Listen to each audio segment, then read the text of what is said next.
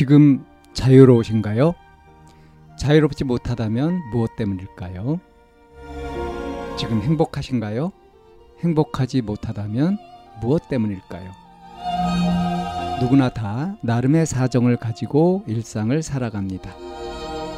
일상 속에서 자유롭고 행복한 길을 찾아가는 심리 상담 방송 참나원 지금 시작합니다. 2021년 10월 22일 심리상담 방송 참나원 사연입니다. 대인기피증 같아요. 라는 제목인데요. 격리 업무를 12월 달부터 하고 있는데 계속 적성에 안 맞아 10개월째 입사했다 그만두고 그러고 있어요.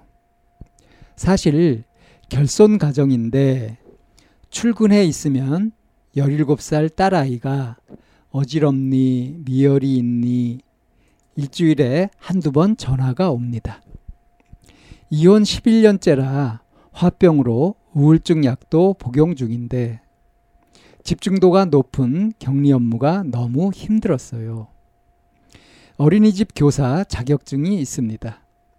격리 업무는 주로 남자 손님들이 오는데 제가 좀 이국적으로 생겼어요. 그런데 남자 손님분이 저를 빤히 쳐다보고 그 자체가 너무 싫어요. 어린이집으로 다시 직장을 구해야 할까요? 어린이집 근무 당시 원장 바로 밑에 있는 교사랑 일했는데 평가 인증 통과 시절 3개월 서류를 분할해서 하는데 저보고 다 하라고 하더라고요. 그리고 그 교사가 엄청 평판이 안 좋았어요. 아이들 똥 싼다고 밥도 제대로 안 줬습니다. 졸업할 때 보니 많이 성장한 우리 반 아이들에 비해 밥도 똑바로 안 준 그 반 아이들은 별 성장한 모습이 안 보이더라고요. 그래서 그 교사 별명이 우리끼리 미친년이라고 불렀어요. 워크넷 직업 선호도 검사하니 유치원 원장으로 나오더라고요. 힘들어도 어린이집 교사가 적성에 맞는 건지 예, 이렇게 사연을 마쳤습니다. 아, 지금 격리 업무를 하고 있는데 이 격리 업무는 돈이 이제 숫자가 틀리면 안 되잖아요. 그러니까 착 바짝 긴장하고 집중해가지고 해야 된단 말이에요. 이게 힘들다 고 하셨습니다. 어, 지금 이제 결손 가정이라고 이렇게 말씀을 하셨는데 이 사연자가 그러니까 보안이 17살 된 딸아이하고 둘이서 살고 있는 것 같아요. 근데 이제 그 출근해 가지고 있으면 이 17살 딸아이가 이제 어지럽다더니 또는 미열이 있다느니 하면서 이제 일주일에 한두 번 이게 전화가 온다는 거예요. 그럼 되게 신경 쓰이겠죠. 그러니까 이 딸아이도 지금 어떤 문제가 있는 것 같습니다. 건강이 안 좋은 건지 아니면 마음에 어떤 문제가 있는 건지 그건 잘 모르겠지만 그리고 이 사연자도 이혼한 지 11년 됐다고 했어요. 근데 이혼 11년째라서 화병으로 우울증 약도 복용 중이다. 그랬습니다. 이혼한 지 11년이나 됐는데도 아직도 화병으로 우울증 약도 복용 중이다.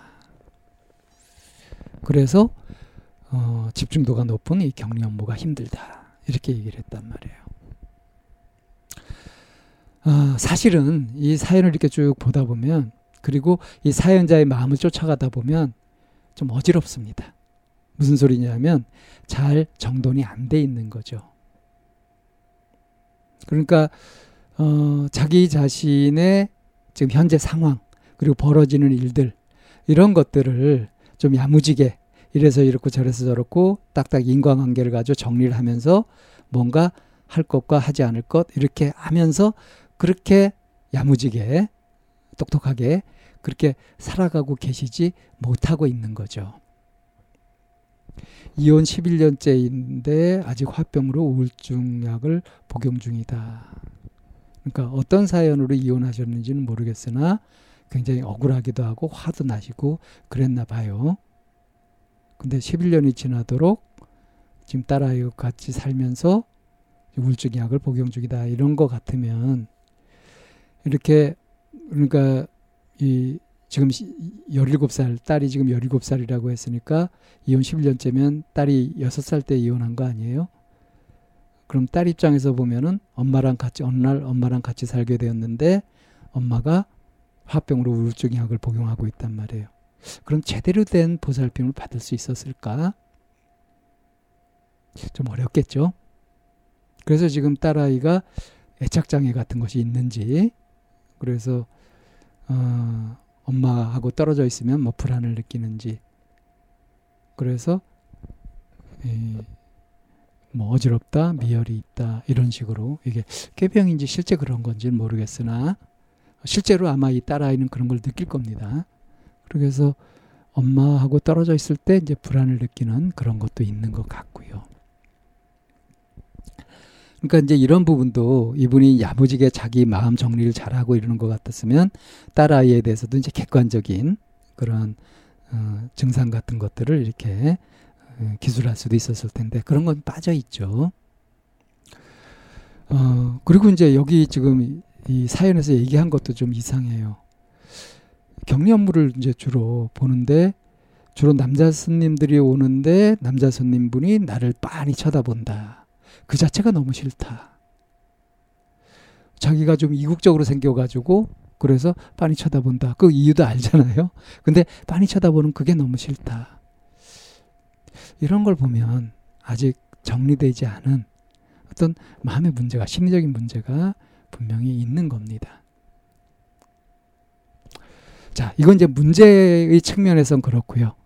이제 다음에 얘기했던 어린이집 관련해 가지고 얘기했던 이런 부분에서는 이제 약간의 어떤 가능성들이 보이는데요.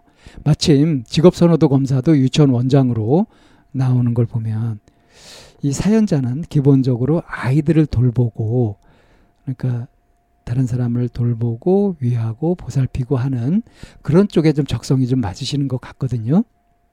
그러니까 어린이집 교사가 힘들었는데 그게 적성에 맞는 건지. 근데 힘들었던 이유는 아이들을 대하는 그런 것들이 힘들었던 것이 아니라 원장 바로 밑에 있었던 교사 좀 평판이 안 좋았던 어? 굉장히 사나운 사람이죠. 인성도 좀 안 좋죠. 그러니까 애들 밥을 먹이고 그러면 애들 똥 싼다. 그러니까 귀찮아진다. 이거는 어린이집 교사 자격 없는 거 아닙니까? 가끔의 문제되는 아이들 폭행하고 그렇게 문제가 되는 그런 자격 없는 그러한 교사들 있잖아요. 아마 그런 류의 교사가 아니었나 싶은데 그 사람이 원장 바로 미치니까 이제 그 위잖아요. 상사인 거죠. 그래서 막 나눠서 해야 될 거를 다 이렇게 시켜버리고 그래서 힘들었다. 그랬죠.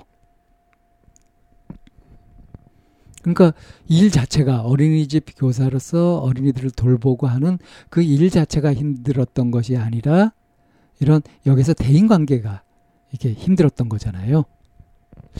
근데 이거는 지금 이 남자 손님이 많이 쳐다보는 것이 너무 싫다.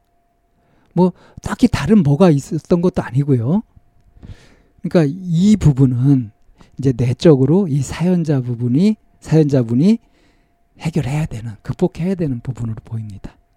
자, 그래서 지금 이 사연을 쭉 보게 되면 지금 격리 업무보다는 어린이집 교사 같은 이런 쪽으로 어, 지금 이제 나이도 제법 있고 해가지고 어, 하게 되면은 좀 막 젊은 그런 교사들과는 다른 어떤 어려움은 있겠으나 뭐 그런 경력을 경륜을 가지고 할 수 있지 않을까 이런 생각도 들고요. 지금 우울증 약 드시고 계신다고 했잖아요. 약으로 해결할 일이 아니라 상담을 통해서 마음을 좀 정리정돈하고 그래서 좀 가뿐하게 해서 약도 좀 줄이고 그래서 어떤 일을 해도 그렇게 해야 하지 않을까 싶습니다. 이 딸아이도 그냥 두고 볼 것이 아니라 지금 이렇게 뭔가 어떤 장애 같은 것을 갖고 있다고 한다면 심리적인 그런 장애 같은 것을 갖고 있다면 같이 좀 상담을 받아보는 것이 필요하지 않을까. 이 사연을 보면서 이 사연자가 상당히 마음이 혼란스럽게 이렇게 좀 어지러워져 있다 하는 느낌과 함께 이 딸도 좀 걱정이 좀 되기도 하고요. 그래서 어, 좀 심리 상담이라는 좀 도움을 좀 받게 되면 이런 생활을 해나가는 면에서도 적응하는 면에서도 현실적인 도움을 받을 수 있기 때문에 꼭 좀 상담을 좀 찾아서 받아보시길 권하고 싶습니다. 참나원은 마인드 코칭 연구소에서 운영하는 심리 상담 방송입니다. 상담을 원하시는 분은 02-763-3478로 전화를 주시거나 chamna-one 골뱅이 다음점 넷으로 상담 사연을 보내주시면 상담을 받으실 수 있습니다. 일반적인 심리 상담을 받으실 분들은 마인드 코칭 연구소로 연락 주시면 되겠습니다. 마인드 코칭 연구소에 들어오시려면 참나원 마인드 코칭 연구소라는 네이버 카페에 들어와 보시면 문의와 신청을 하실 수 있습니다. 참나원과 마인드 코칭 연구소는 늘 여러분과 함께 하려고 기다리고 있습니다.